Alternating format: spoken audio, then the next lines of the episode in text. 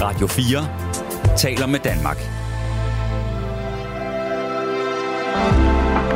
Velkommen til morgenrutinen. Din vært er Maja Hall. Hvad er du mest til? Kage eller sild? At finde dyr og planter i København? Eller at drikke øl ved en sø i Aarhus?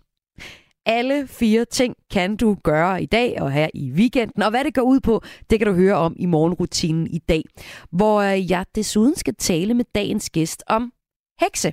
Min gæst instruerer nemlig en forestilling på Skuespillerhuset, der er premiere i dag, som handler om Christian den 4. heksejagt i blandt andet Aalborg. Jeg spiller også musik her i morgenrutinen. Her får du allerførst Hjalmar, dig og mig. Godmorgen og velkommen indenfor. Sidder og venter på dig. Du kommer, du sætter dig lige ved siden af mig. Alting smelter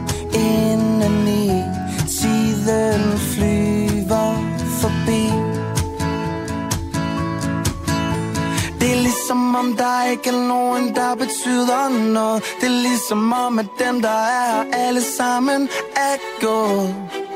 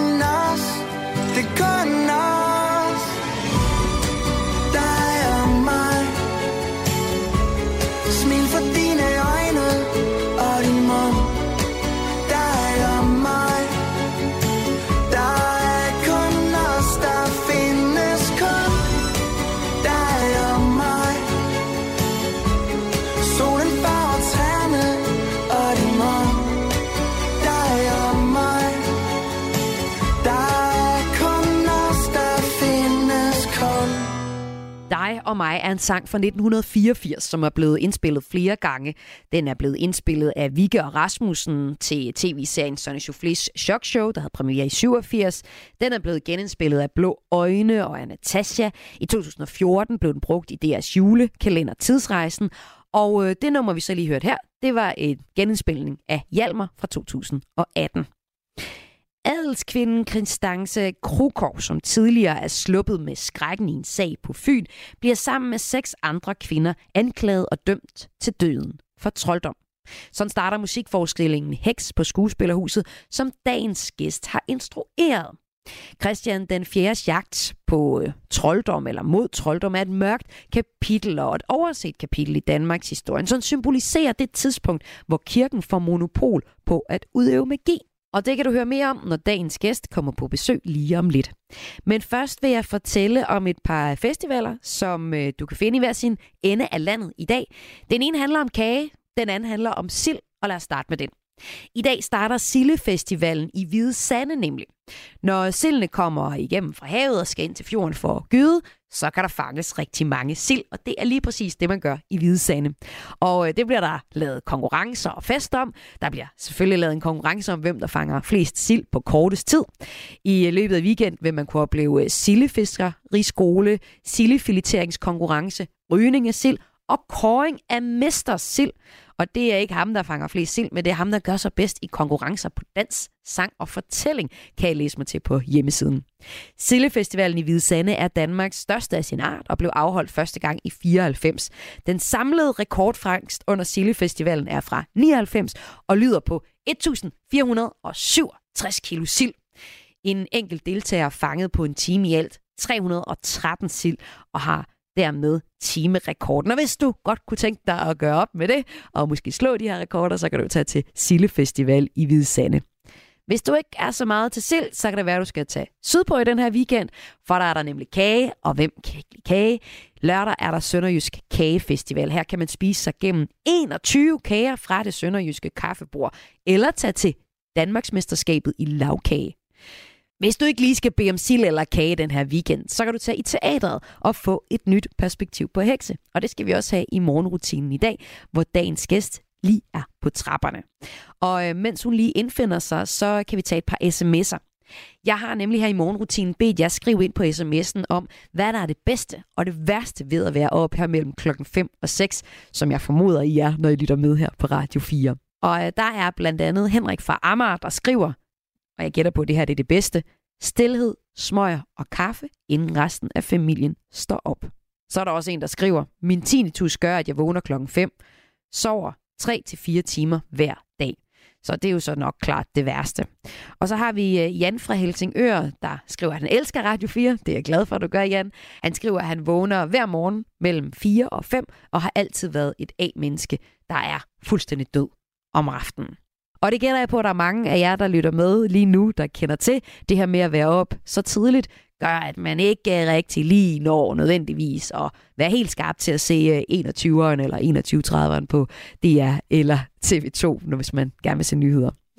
Hvad er det værste? Hvad er det bedste ved at være op her mellem klokken 5 og 6? Det gad jeg godt at vide. For lige at komme i tanke om, hvorfor det er fedt at være op her klokken øh, 5.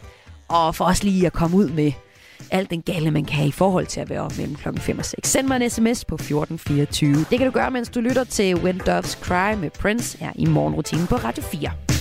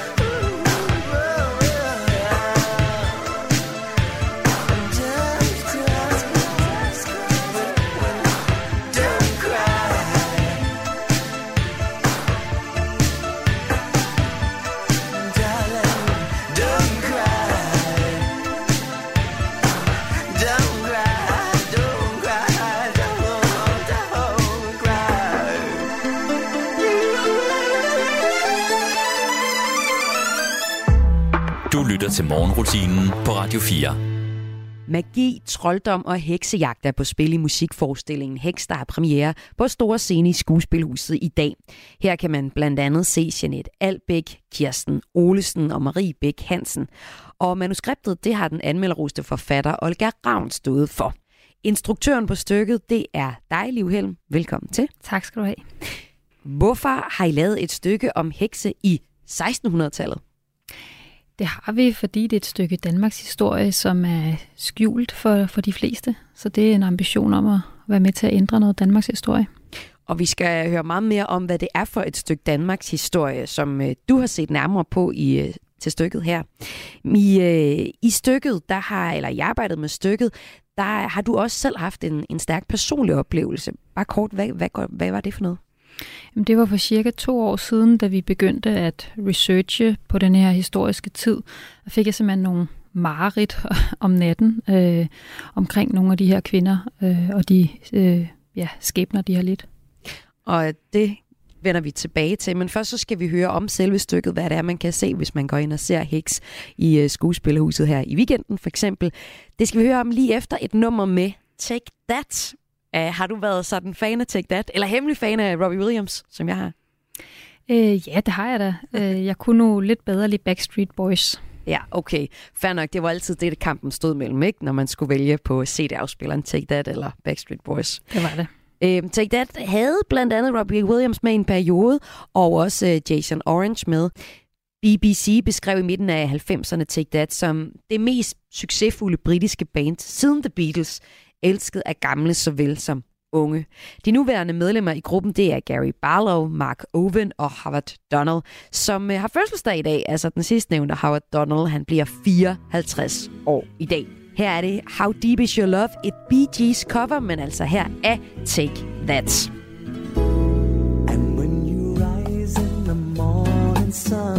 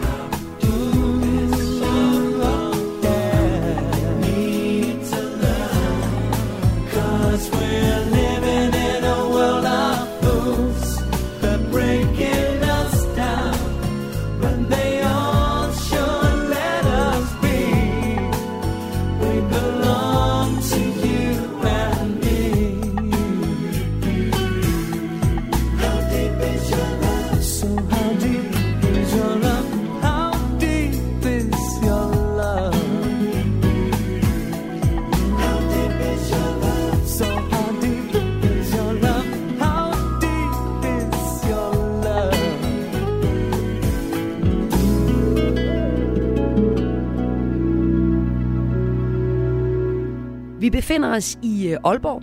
Det er i begyndelsen af 1600-tallet. Hekseforfølgelserne i Danmark er på sit højeste. Og øh, det her, det er jo faktisk kernen af forestillingen Heks, som dagens gæst, Liv Helm, er instruktør på. Og vil du så ikke lige overtage, Liv, hvad er det, det her stykke handler om? Altså, hvad er det for nogle øh, episoder, som øh, bestykket beskriver? Jamen, vi følger en øh, konkret trolddomsproces, som udspillede sig først på Sydfyn og senere i øh, Aalborg. Så vi følger ligesom en gruppe mennesker, som kender hinanden og som bliver anklaget og dømt og henrettet. En trolddomsproces, det må du lige uddybe. Hvad er det? Jamen, det er mennesker, der bliver anklaget for at have øh, udøvet trolddom og bliver, hvad kan man sige, øh, fængslet og øh, retsforfulgt og, og, og dømt for det. Og er det nogle faktiske begivenheder, som stykket øh, tager inspiration fra? Ja, ja, det er det. Hvem er øh, kvinderne i, i virkeligheden, som I har fundet inspiration fra til, til stykket Heks her? Øhm, øh, den her sag, den, øh, den øh, koncentrerer sig om nogle kvinder omkring øh, øh, en adelskvinde, der hedder Christance Krokov. Og hun er den eneste adelskvinde, der bliver dømt og henrettet.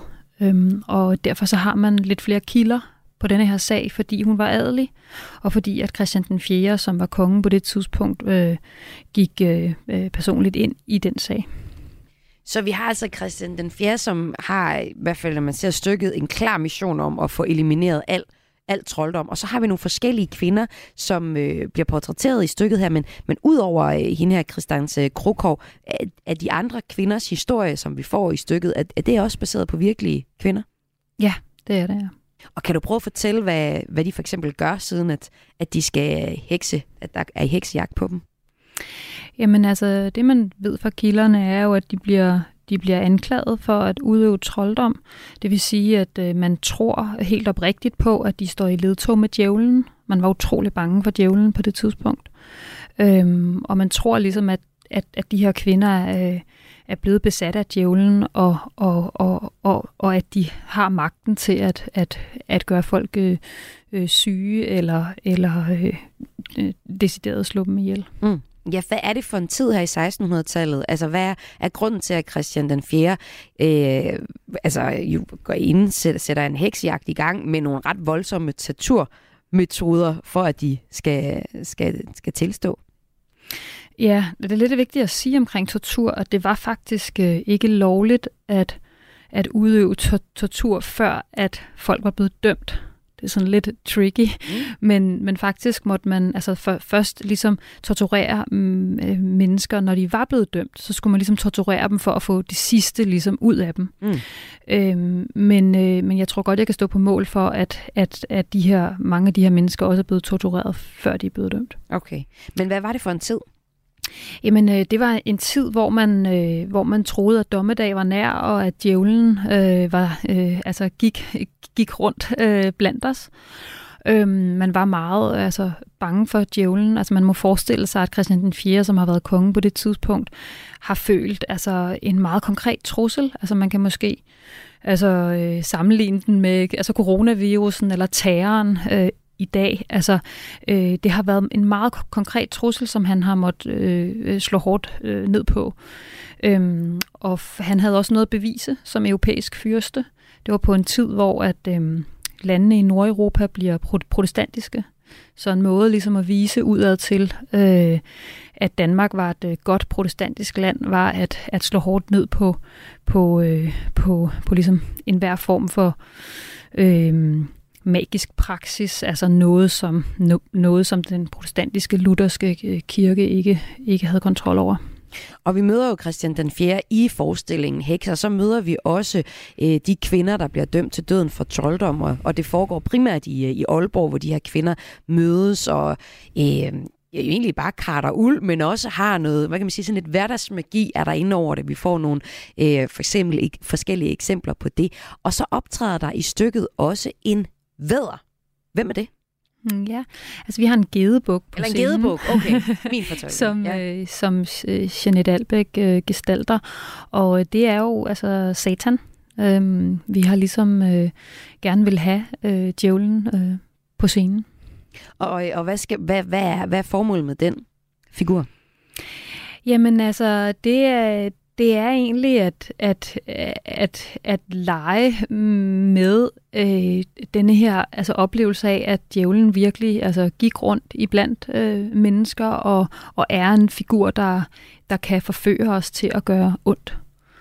Og vi skal høre mere om, hvad øh, I vil med den her forestilling, hvad det er, man skal tage med fra øh, forestillingen. Men øh, i arbejdet med det, så havde du også nogle øh, mareridt, som du fortalte om lidt indledningsvis, og det skal vi høre mere om nu. Du svar på næsten alting. At den gjorde det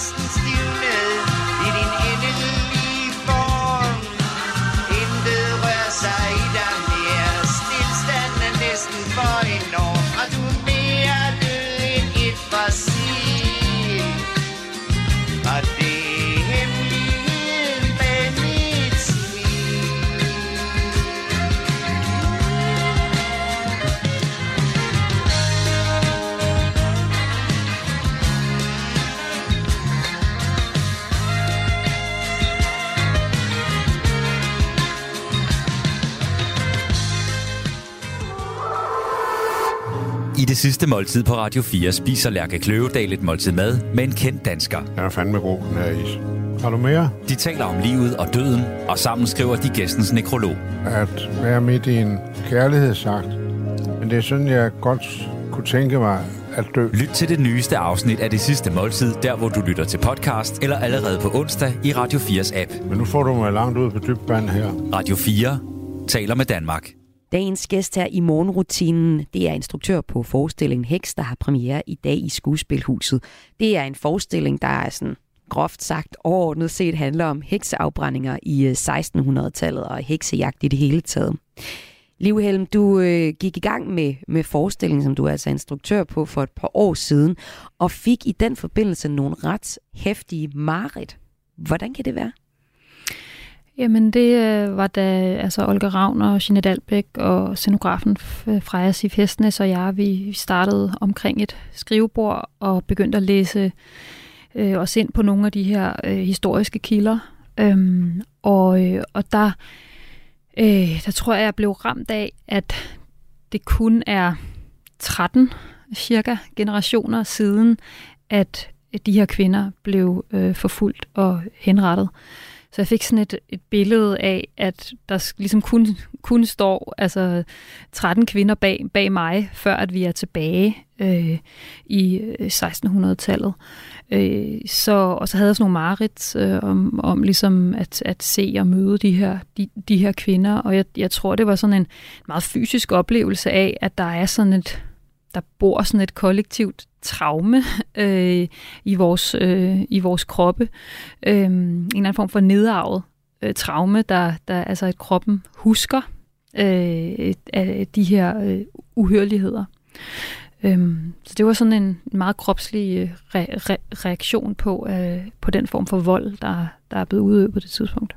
Og der er jo faktisk også, hvis man kigger på forskningen, eksempler på, at kroppe kan øh, huske, men øh, det er jo ikke sikkert, at det lige har været lige præcis af det, øh, det traume, som du beskriver her. Øhm, Lige i den her, øh, i den her oplevelse med at, at lave stykket, øh, er der så også noget kvindehistorie, som du har kunne mærke? Jeg synes lidt, det på en måde, det du fortæller os. Ja, det, øh, det synes jeg godt, man kan sige. Altså, jeg havde det på samme måde, da jeg fødte mine børn. Altså sådan en, en følelse af, at kroppen havde sådan en hukommelse af, at altså af, af alle mulige andre kvinder, som har, som har født hinanden øh, igennem tiden. Det kan lyde sådan lidt abstrakt, men, men det er egentlig en meget konkret, sådan en kropslig øh, øh oplevelse. Og det er jo, altså... Øh, det, det, det var jo altså overvejende øh, kvinder, der blev, der blev brændt. Jeg tror, man siger 80-80 procent. Øh, så det er også et stykke, stykke kvindehistorie. Og et stykke kvindehistorie, som du og dine kollegaer på stykket Heks mener er vigtigt at få frem. Og det vil jeg gerne høre mere om lige efter et øh, nummer med Sessa. Her er det Kill Bill.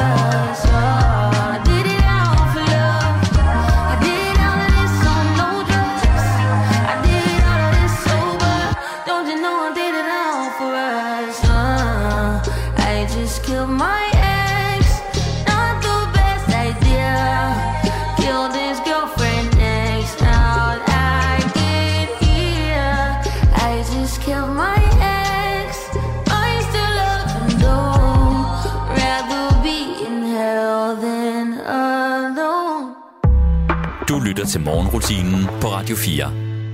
Heksafbrænding omkring 1600-tallet, det er et overset kapitel i Danmarks historien, som symboliserer det tidspunkt, hvor kirken får monopol på at udøve magi, mener du liv. Prøv lige at uddybe det.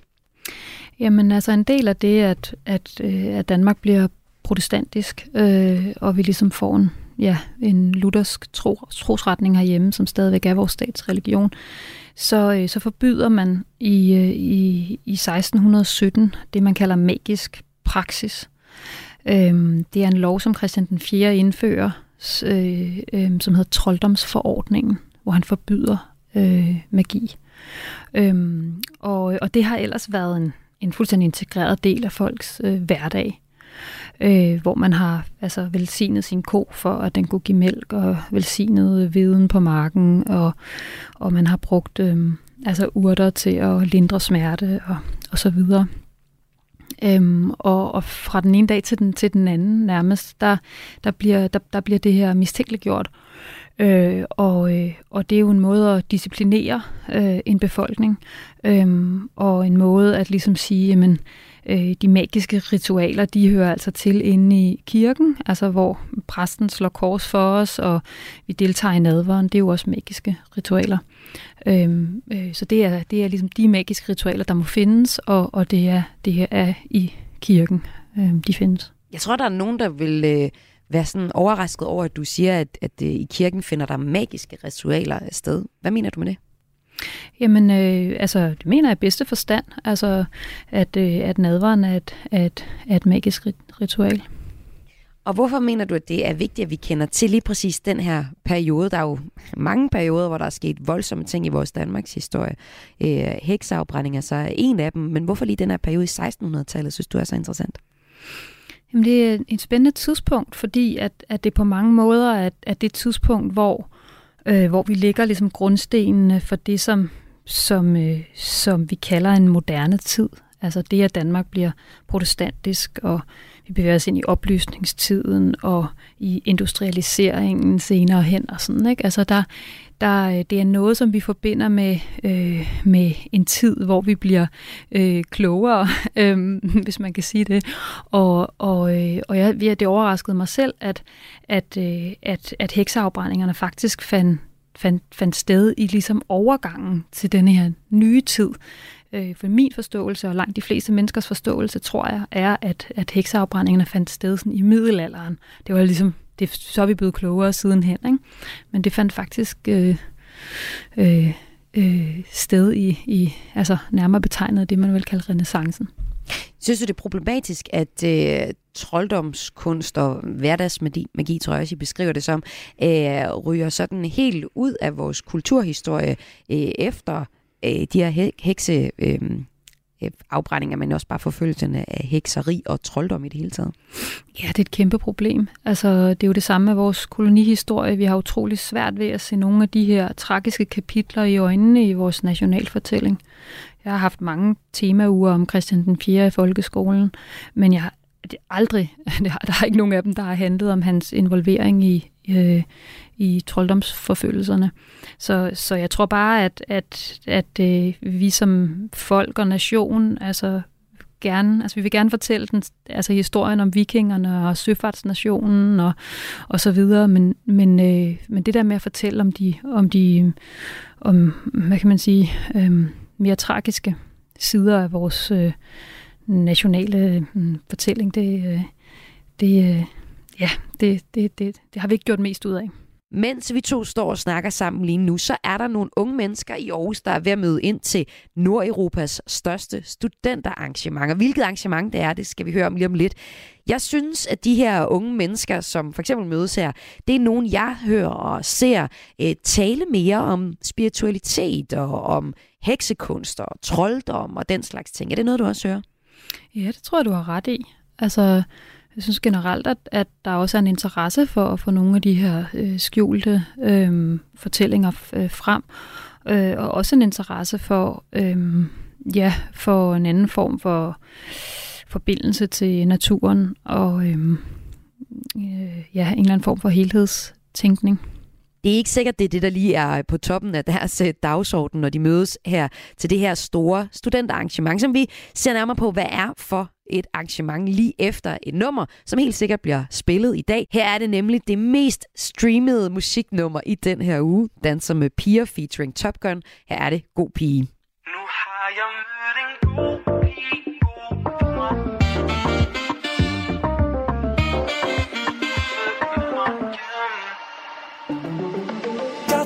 aldrig kunne blive til noget, men nu er det forbi. Baby, du ved det godt, ved det for sent er jeg. Den måde, som vi dansede tæt, og den måde, din mund rørte min læb. Baby, jeg prøver at holde mig væk, nu har jeg fundet noget helt perfekt. Alle her kan se, at vi to er forbi. For jeg har fået en ny ting, så jeg er ikke længere din. Nu har jeg mødt en svinger hendes hofter Du er en ommer, du må prøve igen. Troede du var en god pige, god for mig. Du var kold, kold, motherfucker. Du er en ommer, du må prøve igen. Nu har jeg mødt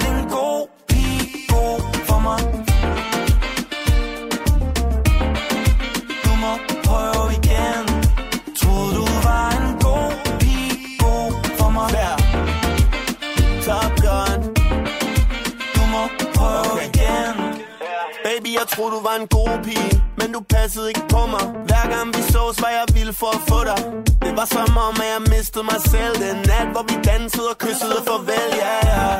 Du gav mig din hånd, og du sagde, du var min Men jeg vidste, det var løgn, ja yeah. Og jeg burde have vidst, at du gav mig det kys Det ikke var mere end et døgn, ja, yeah, yeah. Du er så sexet, bund, der bliver testet Tingene bliver tekstet, og drinksene bliver hældt ned Du var så tæt på, tæt på at have mig Det kunne være en ting, men jeg har mødt en god pige.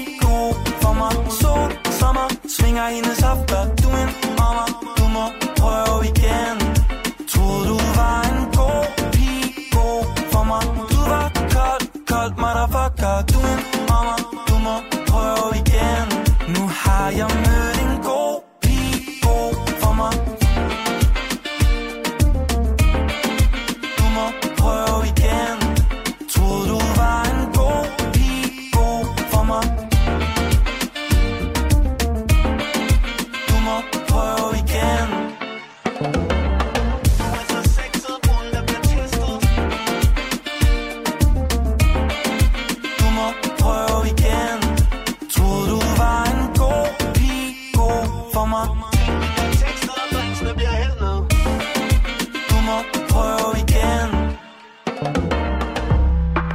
lytter til morgenrutinen på Radio 4. Livhelm, er det teater, der øh, står på din dagsorden i weekenden? Ja, altså i aften øh, har vi jo premiere, og øh, så øh, der tænker jeg, at vi også skal holde en fest på teateret, det håber jeg da. Øh, men ellers så står weekenden på, øh, på min familie, fordi dem har jeg været meget væk fra. På grund af forestillingen Heks, som altså har premiere i dag. Hvis øh, man er ung i øh, Jylland særligt, så øh, skal man i dag helt sikkert, og er det måske allerede, til kapsejlads. Er det noget, du kender til hele liv? Nej, jeg har kun været ude og sejle en gang, og det har ikke, det har ikke været kapsejlads. Nej. I dag der samles flere tusinde studerende til øh, det her års udgave af, hvad man kalder Nordeuropas største studenterarrangement. Det er den 33. 20. udgave af kapsejladsen. Kampen om det gyldne bække bækken, og det er faktisk øh, ikke en traditionel kapsejlads, det er en ølstafet, der foregår ved en af søerne i Universitetsparken i Aarhus. Og den startede her faktisk kl. 5.30 øh, med morgensang, det er faktisk sådan, at det først, altså der sker først noget kl. 12.30, hvor der er nøgenløb, og det faktiske øh, arrangement, det øh, starter først, altså løbet starter først kl. 13.30, hvor der er den her ølstafet. Hvis man ikke lige er til ølstafet i Universitetsparken i Aarhus, så kan man tage til City Nature Challenge 2023 i København. Det er lidt mere familievenligt øh, arrangement. Her kan man i løbet af fire dage fra den 28. april og frem til 1. maj hjælpe med at undersøge, hvilke vilde dyr, planter og svampe, der findes i København. Og så kan man på samme tid bidrage med vigtig viden om arternes udbredelse og antal. Og det er sådan en slags konkurrence, der faktisk øh, løber på international basis, hvor byer over hele verden kortlægger så mange vilde arter som muligt over de her fire dage. Det er måske lidt mere familievenligt arrangement. Og ellers så kan man jo tage ind her i weekenden og se Heks på Skuespillerhuset. Instruktøren havde jeg med her i morgenrutinen, Liv Helm. Tusind tak, fordi du var med. Selv tak. Heks kan ses i Skuespillerhuset frem til juni måned. Som det sidste får du et godt råd fra Tove Ditlevsens brevkasse. Det er lige efter endnu et covernummer. Nu spillede jeg tidligere her i morgenrutinen i dag Hjalmars fortolkning af 80'er-nummeret Dig og mig. Og jeg har også spillet et Bee Gees cover How Deep Is Your Love med Take That. Vi skal have endnu et Bee Gees cover, og det er fra den danske kunstner E.G. Og ja, hun har lavet et Bee Gees covernummer, fordi hendes navn lyder som Bee Gees. Og her er det E.G. med More Than a Woman. Girl, I've known you very well. I've seen you growing every day. I never really looked before, but now you take my breath away. Suddenly you're in my life, part of everything I do. You got me working day and night, just trying to keep a hold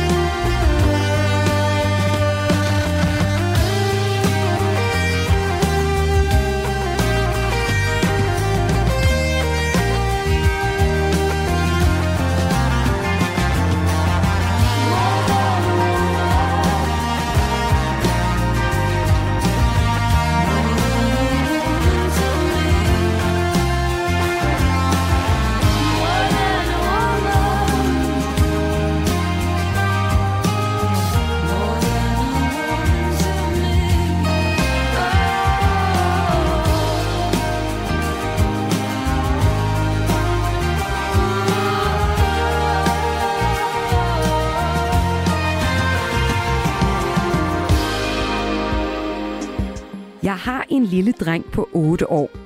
Han lyver altid. Sådan lyder starten på et øh, brevkassespørgsmål til øh, brevkassen i familiejournalen i 1957, hvor Tove Ditlevsen var brevkasseskribent. Altså Tove Ditlevsen, en af de største forfattere i Danmark. Hun var brevkasseskribent i sådan en 20 års tid på familiejournalen, og jeg har alle de spørgsmål, der er blevet sendt ind til hende, og alle de svar, hun har skrevet. Og jeg synes, det giver et historisk vendingesus at læse noget fra Tove Ditlevsen, og så også et ret unikt indblik i, hvad folk gik og bøvlede med her i 50'erne og 60'erne og op i 70'erne. Altså, hvad gik folk egentlig og spekulerede over? Nogle af de samme ting, som folk nok går og spekulerer over nu. Så derfor synes jeg stadig, at de her spørgsmål og svar er super relevante. Og nu skal vi altså have et spørgsmål fra en mor, der skriver ind om sin lille dreng, og vi får også svaret fra Tove Ditlevsen. Lad os starte med spørgsmålet. Jeg har en lille dreng på 8 år. Han lyver altid. Evigt og altid kan jeg i rette sætte ham for usandheder, han er kommet frem med, enten herhjemme eller i skolen. Den sidste historie, han gav en af sine små skolekammerater, var den, at hans far og mor begge var blevet dræbt ved en bilulykke, og at hans far havde været en flot officer, og at han nu boede hos sine bedsteforældre. Ganske vist er vi ikke helt unge mennesker, og vores dreng er en lille efternøler. Alligevel synes jeg, at det er lige groft nok at høre om den slags løgne hver eneste dag. Men når jeg i rette sætter ham, ser han på mig med forbavsede øjne. Han mindes overhovedet ikke alle de løgne, som han dagen lang spreder omkring sig. Jeg har talt med lægen om det, men han siger, at drengen er ganske normal, og at det blot er en overgangstid, som mange små børn automatisk vokser bort fra. Men hvad mener de, Tove Ditlevsen? Moderen. Og så svarer Tove Ditlevsen her i familiejournalen i 57. Kære moderen, deres læge har efter min mening fuldkommen ret. Den lille dreng lyver ikke bevidst. Han giver bare efter for sin løbske fantasi og blander drøm og virkelighed sammen, og det kommer der historier ud af, som tilfredsstiller hans trang til at gøre sin verden mere spændende, end den er. Det er synd at skænde på ham i den anledning. Det ville være meget klogere at opfordre ham til at fortælle mor og far en rigtig god historie inden sengetid, og måske også på andre belejlige tidspunkter i dagens løb. For jeg kan godt se, at det er lidt uheldigt, han digter løs for alle og enhver, så hans mor ustandelset må høre om løgnehistorier fra skolen eller kammeraterne. Hvis han får et venligt og oplagt publikum i sit hjem, er der en vis sandsynlighed for, at han efterhånden kan nøjes med det afløb. Han på den måde får stillet sin lyst til at fortælle og fantasere. For han skal jo nok allerede have opdaget, at verden udenfor mangler sans for den side af hans væsen. Og så kan jeg da trøste dem med, at sådanne fantasifulde børn af de kloge hoveder anses for særligt kvikke og velbegavede. Han skal nok vokse sig fra sin dagdrømmeri, der absolut intet har med virkelig løgnagtighed at gøre. Venligst deres hengivne Tove Ditlevsen. Du fik det gode råd fra Tove Ditlevsen her i morgenrutinen på Radio 4.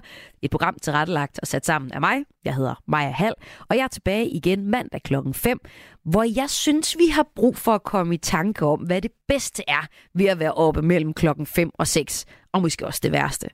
Skriv det til mig på en sms og send den til 1424. Og have så en god sidste dag på ugen og en god fredag i det hele taget. Til at starte din fredag morgen, så får du her et nyt nummer fra Aarhus-bandet Sara Paulus nye plade. Sara Paulus skal jeg desuden tale med i næste uge, når jeg sender live fra Spot Festival i Aarhus. Det er mellem klokken 14 og 15 på den sidste store bededag nogensinde. På øh, fredag altså præcis om en uge. Her får du dem også, DSR Paolo Paulo med nummeret Tæt på Paradis. Mærker mine hænder maler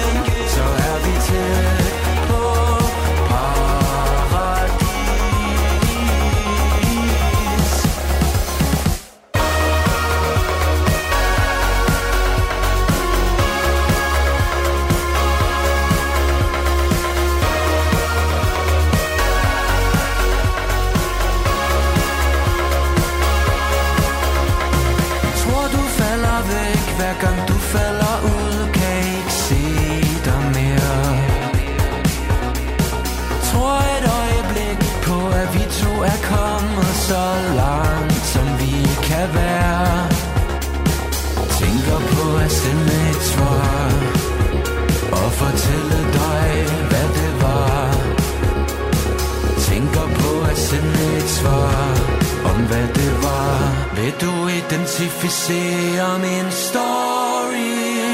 MySpace og mobile